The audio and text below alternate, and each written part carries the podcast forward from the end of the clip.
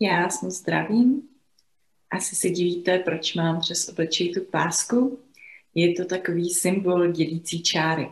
Protože dělící čáry teďka můžeme okolo sebe vidět hodně. Můžeme vidět dělící čáru mezi odpůrci a přívrženci očkování proti covidu, vůči názorům na covid samotný, vůči opatřením, vůči politice, ekologii a vlastně vůči úplně všemu. Takže dneska se trošku budeme bavit o dělících čarách. Nedávno jsem si tak seděla na lavičce a kochala jsem se těmi nádhernými rozkvetlými stromy a zelení a po ulici šel pán s rouškou a pán bez roušky. A v momentě, kdy se míjeli, tak ten pán bez roušky začal prostě hrozně moc vrtět hlavu a šel dál a vrtěl. Asi tak prostě skoro minutu vrtěl hlavou a to ukazovalo, jak jsme dneska nastavení a jaké dělící čáry máme.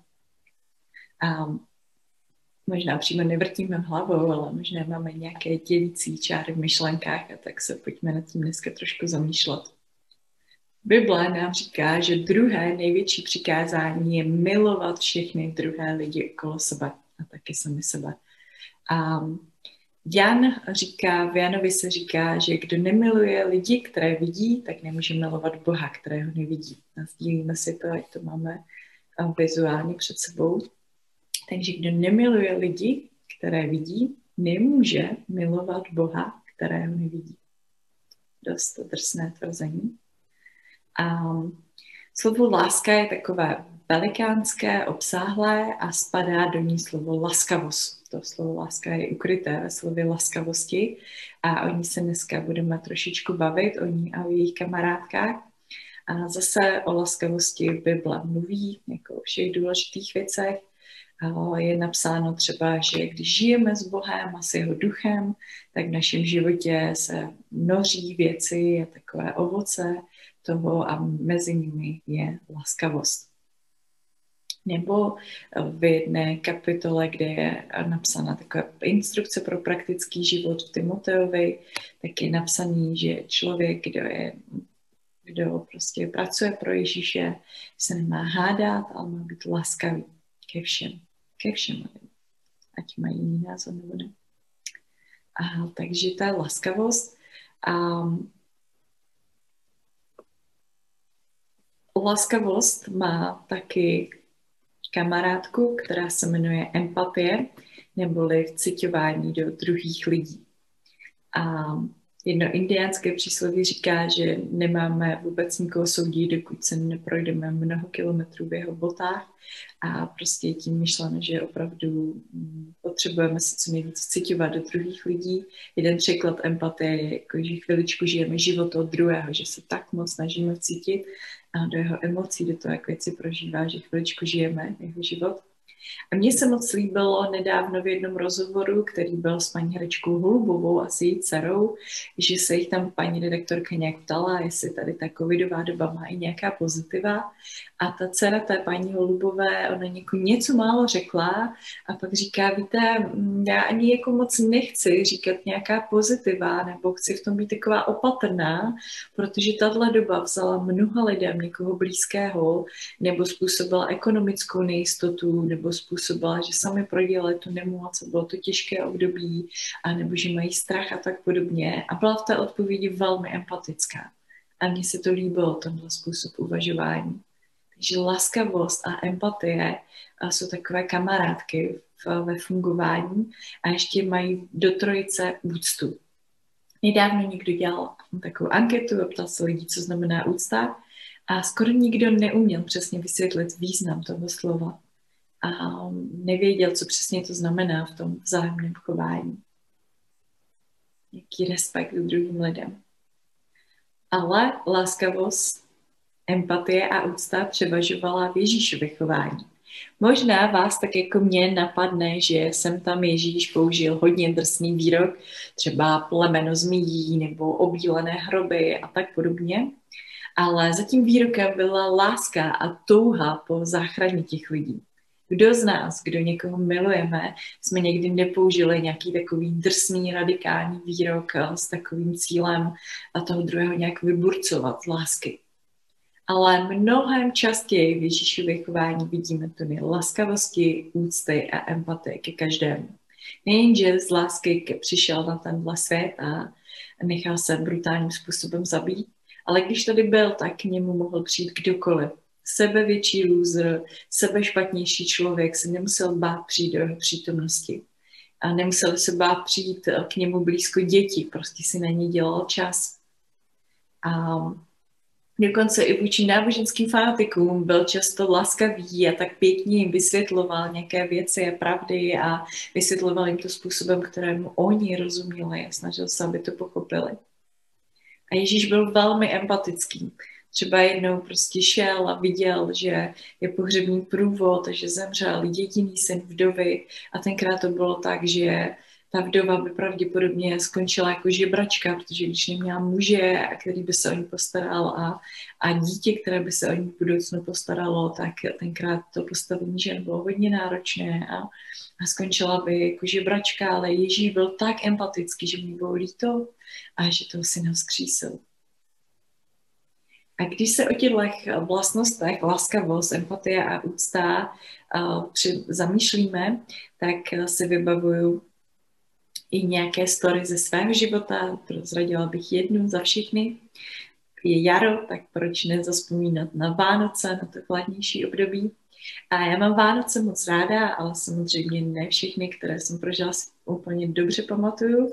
A, ale jedny, které byly už skoro 20 let dozadu, si pamatuju moc dobře. A tenkrát jsem pracovala v nemocnici jako zdravotní sestra a na štědrý den jsem měla moc službu od 6 ráno do 6 večer. A v té době jsem bydlela s kamarádkou, která na Vánoce šla ke své rodině a moje rodinče se mnou nemluvily, takže tam jsem jít nemohla. A byla jsem úplně v pohodě, že prostě přijdu večer z práce domů, pobydu s Bohem a půjdu si lehnout a spát ale jedna zpřátelená rodina prostě to nechtěla dopustit, abych na štědrý den byla sama a tak mě pozvali k ním domů. Říkali, že musí odskočit na jednu návštěvu ke své rodině, ale že prostě potom budeme spolu. A dali mi klíče od jejich bytu a mohla jsem tam po práci přijít a já jsem nachystanou obrovskou osušku na dlouhou sprchu po práci, měla jsem nachystanou výbornou večeři a dokonce mi nezapomněli říct všechny jemné nuance toho, jak zaskakuje zámek a jak to mám udělat abych se tam dostala a prostě byli fakt pozorní. A ještě to dovršila moje spolubydlící, která byla hodně empatická, chtěla bych se cítila dobře a tak se sbírala od všech našich přátel dárečky pro mě a nachystala mi tam pod stromeček a udělala k tomu krásně ručně malované hm, takové ty menovky a ta rodina se pak vrátila strávili jsme spolu moc pěkný večer spolu a s Bohem a bylo to super. A bylo to pro mě takový důkaz empatie a laskavosti mých přátel. A když na tuhle story vzpomínám, tak uh, musím vzpomenout i úctu, kterou mi projevovala právě ta žena z té rodiny. A já v té době jsem byla mladá 20-letá holka, byla jsem jenom o malinko starší než jejich děti ale ona mi projevovala úctu hodně speciálním způsobem. Jednak tím, že se o mě hodně zajímala, tím, že mi říkala, jaké obdarování ve mně vidí, tím, že mi třeba říkala věty typu, že výsada se a pro ní se mnou modlit. A pro mě jako mladou holku to bylo něco neuvěřitelně vzácného a Bůh skrze to uzdravoval nějaké moje vnitřní zranění z minulosti a motivoval mě to více více tlačit do té boží blízkosti, protože a v té ženě se mohla vidět i ten boží charakter a ty projevy jeho úcty. Takže mi to hodně, hodně dostávalo. Kdysi mě oslovil jeden citát. Já jsem takový typ temperamentu, který věří, že spravedlnost a pravda je mega hodně důležitá a v mnoha věcech je to skvělé a super, ale někdy je to v některých situacích je trošku destruktivní. A tak mě velmi oslovilo, když jsem se kdysi setkala s jedním citátem Andy Rodného, Rodného, nevím, jak se to čte. A ten citát byl, být vlídný a laskavý znamená víc, než mít pravdu. A je to myšleno v tom pozitivním slova způsobu a pro mě to byl takový aha moment, kdy jsem si uvědomila, že, že opravdu to tak někdy je. A taky jsem si uvědomila, že Ježíš, byť byl ta pravda a milovník pravdy, tak koukal na lidi velmi laskavým filtrem. Úplně jenom jedna story za všechny. Ježíš věděl tu pravdu, že ho Petr zapře a že se k němu zachová halebně a okamžitě ho opustí v nějakých těžkostech. Ale přesto ho pověřil přes ten filtr vlídnosti, empatie, ho pověřil šéfováním celé církve a projevil tu důvěru. A našli jsme mnoho dalších historií, kde vidíme, že Ježíšův filtr byl laskavost, empatie a úcta. A jak to máme my? Máme dělící, způsobujeme dělící čáry mezi lidmi, mezi námi a lidmi, ať už jenom v myšlenkách nebo svým chováním. Jak to máme s empatií, laskavostí a úctou.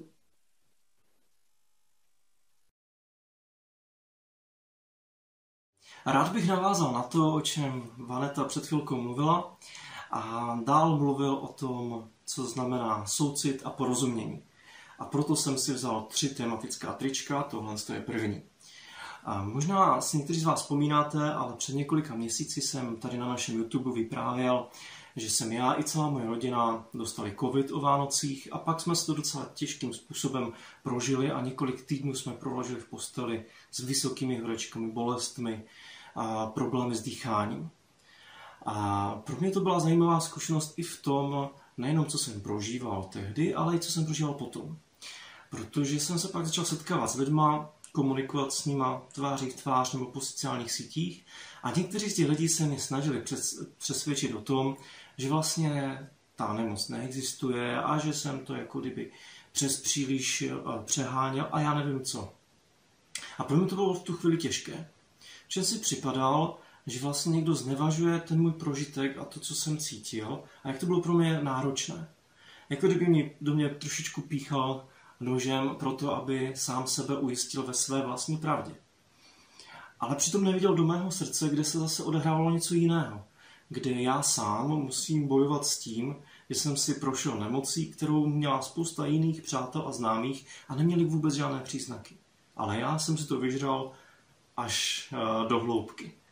A proto se musím učit, jak lidem přát dobré, přestože pro mě to bylo náročné a těžké nezávidět jim, ale naopak, naopak jim žehnat. A je těžké, když někdo přijde a vlastně tady ty moje vnitřní pochody úplně ignoruje. Ale pak jsem si uvědomil, že jsou lidé, kteří jsou na tom mnohem hůř než já. Že třeba přišli o někoho blízkého, kdo jim zemřel, nebo kdo, kdo opravdu měsíce strávil v nemocnici. A takovému člověku, když poslouchá, jak se někdo vysmívá covidu a nemocem, tak je to pro ně neuvěřitelně náročné. Ale není to jenom v oblasti nemocí. A to, že někdy nerozumíme druhým a nechtěně, a někdy možná trošku i chtěně jim ublížíme, tak i v mnoha jiných oblastech. Třeba se zlobíme na někoho, kdo je totálně vytočený ze všech opatření, ale nechápeme, že ten člověk možná teď přichází o svoji kavárnu, kterou roky budoval. Nebo a, se stará už rok o děti, je to matka samoživitelka, otec samoživitel a mají úplně hlavu v píru z toho všeho, co, o co se musí starat, kromě zaměstnání, běžných povinností, ještě doučovat děti a pečovat o ně. A nevíme častokrát, co se děje v lidském srdci. A naše slova můžou způsobit to, že se do toho druhého srdce zabodnou, místo toho, aby ho pozbudili. Druhá myšlenka a druhé tričko, které pro vás mám, je spojené s Malým princem. To tričko je z tábora putování s Malým princem, kde jsem byl z Royal Rangers a vůbec to není žádná reklama na Royal Rangers. A, ale ta knížka se mi moc líbí, kterou napsal pan Exupery. A, asi většina z vás to zná, je to knížka o malém princi, a malém klukovi, který přicestuje na planetu Zemi ze své malé planetky a poznává tam různé lidi a bytosti a seznamuje se s nima.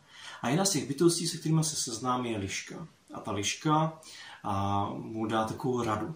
Řekne mu, co je důležité, je očím neviditelné. Správně vidíme jen srdcem. To znamená, že není důležité, co vidíme svýma očima, jak vysoký, jak hubený, tlustý je člověk, jakou má barvu kůže, jaké má vlasy, jaké má oblečení, jak úžasné auto má, jak drahý dům. Dokonce to nejsou ani věci, které vidíme na jeho sociálních sítích. Úžasné fotky na Instagramu, a hádky a, a pře a rozepře na Facebooku, a moudra prostě na jiných sociálních sítích a videa na YouTubeku. A častokrát v srdci člověka je ještě něco úplně jiného. Protože to, co vidíme očima, nemusí vůbec souviset s tím, co je v lidském srdci. A je to i něco, o čem mluví Bible, za chvilku se k tomu dostaneme. Um, v podstatě, jestli jste četli Evangelia, tak jste si určitě všimli, že Ježíš mnohdy jako kdyby mluví o věcech, které nesouvisí s tou realitou, která se kolem něho probírá. Jako kdyby začne mluvit úplně o něčem jiném. A je to hodně podobné jednomu pánovi a američanovi, který se jmenoval Fred Rogers a měl svůj televizní show. A byla to show pořád pro děti a trvala 30 let. A vysílala se skoro každý den a pan Rogers tam byl hlavní moderátor, který tam prováděl ten program pro děti, setkával se tam přímo s dětmi a mluvil s nimi. A jeden z důvodů, proč byl pan Rogers tak populární, bylo to, že rozuměl dětem a dokázal jim naslouchat a rozuměl dětskému srdci. A proto se častokrát ptal na věci, které by dospělé nenapadly, anebo které by přišly. A co bylo potom vtipné, že on stejně komunikoval i s dospělými lidmi. Nedávno jsem viděl krásný film o tom, který se jmenoval Beautiful Day in the Neighborhood, krásný den v sousedství. A je vlastně o tom panu Rogersovi, jak se setká s novinářem, který o něm má napsat článek. Novinář je klasický, prostě pracující, tvrdě dřící člověk z New Yorku, který nemá na nic čas ani na svou vlastní rodinu. A skrze setkání s panem Rogersem, který se začíná ptát na věci, které ho vlastně vůbec nenapadly, anebo které normálně přichází, se postupně dostane ve svém životě mnohem hlouběji a vyřeší si problémy, o kterých sám než by nevěděl, ale které sám nechtěl řešit. Díky tomu, že za ním přišel někdo, kdo mu položil otázku, která byla možná dětinská, ale pak se ukázala jako velmi moudrá. Je důležité, aby jsme se nedívali jenom na to, co se děje na povrchu. Aby jsme neřešili jenom to, o čem se lidé hádají, ať už jsou to roušky, omezení, politika, prezident, premiér, státy, Rusko, Amerika. No prostě, my jsme mohli pokračovat dál. Těch témat je spousta a jsou důležitá. Ale neměli bychom zapomínat na to, že ti lidé, kteří o těch tématech mluví, jsou lidé a mají srdce. A to srdce z biblického pohledu je věčné. A je důležité pro Boha, je mnohem důležitější než to téma, které se zrovna v té chvíli probírá. A proto je důležité, aby jsme naslouchali srdci toho druhého člověka. Jestli chcete promluvit k srdci člověka, tak jeho srdci musíte nejdřív naslouchat. A o tom mluví zase Jakub v Novém zákoně, kdy mluví o tom, že je důležité, aby jsme byli rychlí k naslouchání a pomalí k mluvení. Abychom, a, abychom více poslouchali, než mluvili. Nezapomeňte, že člověk má vždy s ochotou naslouchat, s rozvahou mluvit a nemá se dát vyprovokovat k hněvu. Jak přesné pro dnešní dobu. Má s ochotou naslouchat a s rozvahou mluvit. Jestli chcete promluvit k srdci druhého člověka, musíte mu naslouchat a naslouchat jeho srdci. A to je druhá myšlenka, druhé tričko od malého prince. Poslední a třetí myšlenka a třetí tričko, které pro vás mám, je tady to. A je to napsáno Does God exist?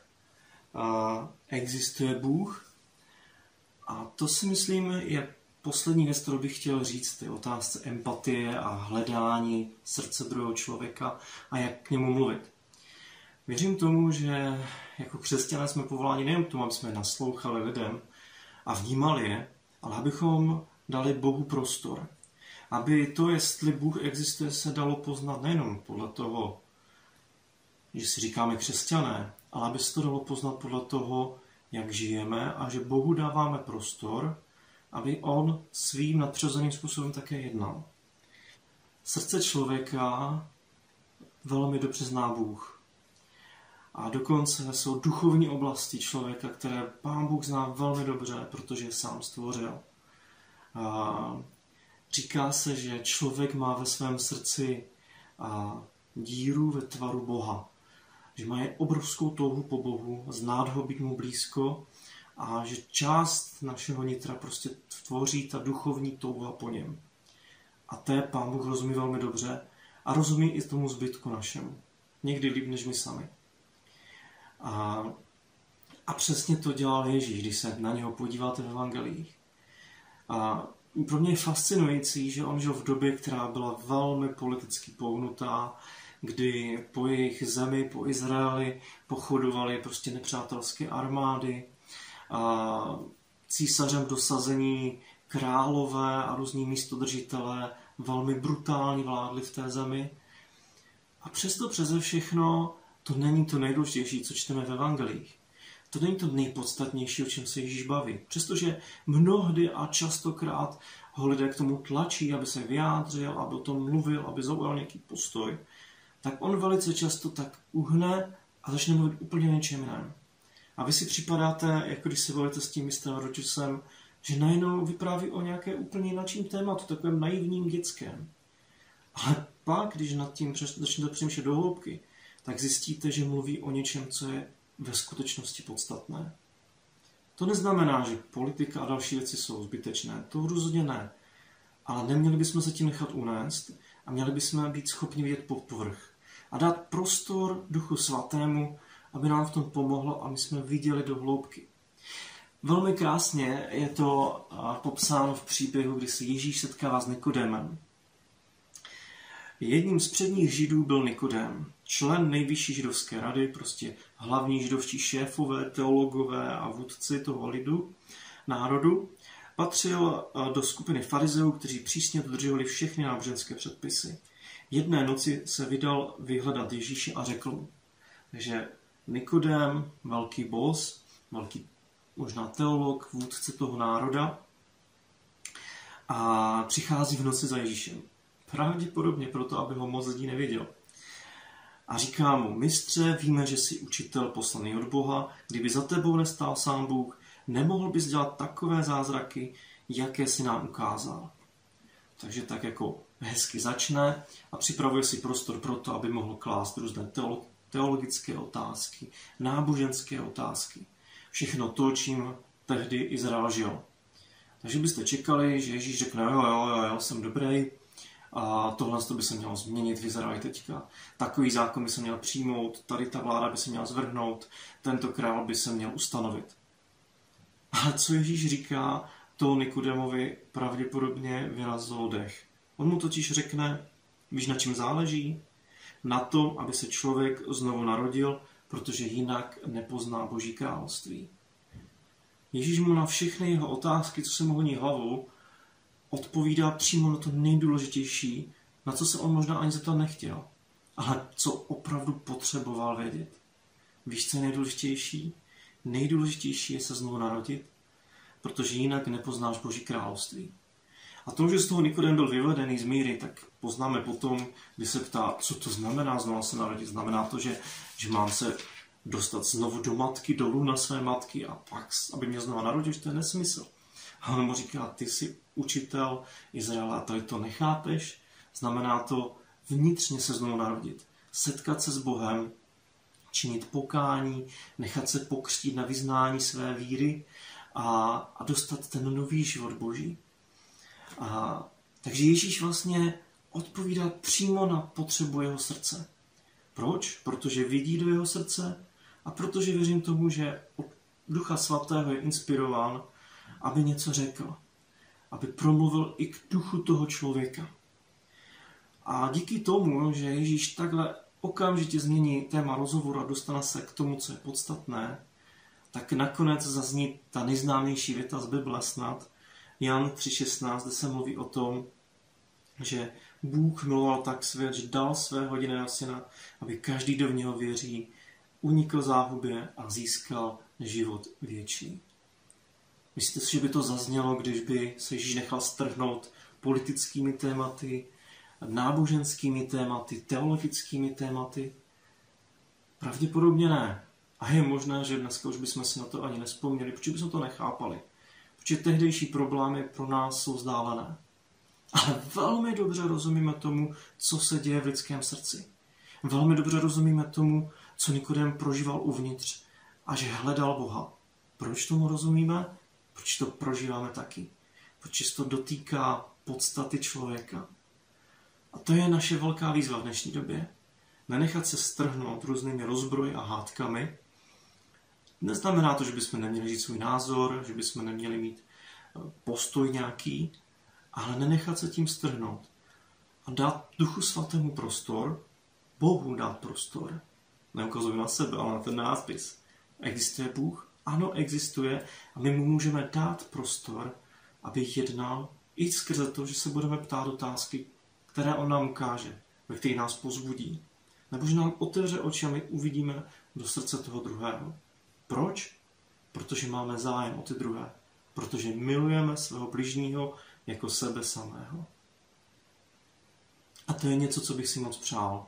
Aby jsme nebyli jako ta kočka s tou kudlou, která píchá do druhých, ale aby jsme byli jako malý princ, který se ptá otázky na lidské srdce a aby jsme dávali prostor Pánu Bohu, aby lidé mohli skrze naše otázky, naše životy, náš zájem a naši lásku se setkat s ním.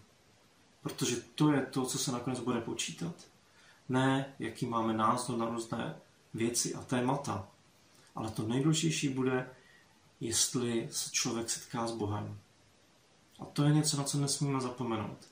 Protože za tisíc let ode dneška se nás Bůh nebude ptát na naše skvělé myšlenky, ale bude se nás ptát na to, co jsme udělali s tou radostnou zprávou o něm, jestli jsme ji předali dál, jestli jsme na něj ukazovali, jestli jsme s ním žili, jestli jsme jeho následovali. A k tomu vám všem, i sobě samotnému, moc žehnám. A rád bych se za nás pomodlil. Pane Ježíši, tak tě prosím o to, ať opravdu vidíme to, co je podstatné, co je důležité, ať vidíme lidská srdce, lidskou duši a dokážeme mluvit k lidské, lidskému srdci. A ne proto, aby jsme my byli dobří, aby jsme byli uchvatní, ale aby ty si mohli jednat v lidských životech. Moc tě to prosím, drahý krále. Amen.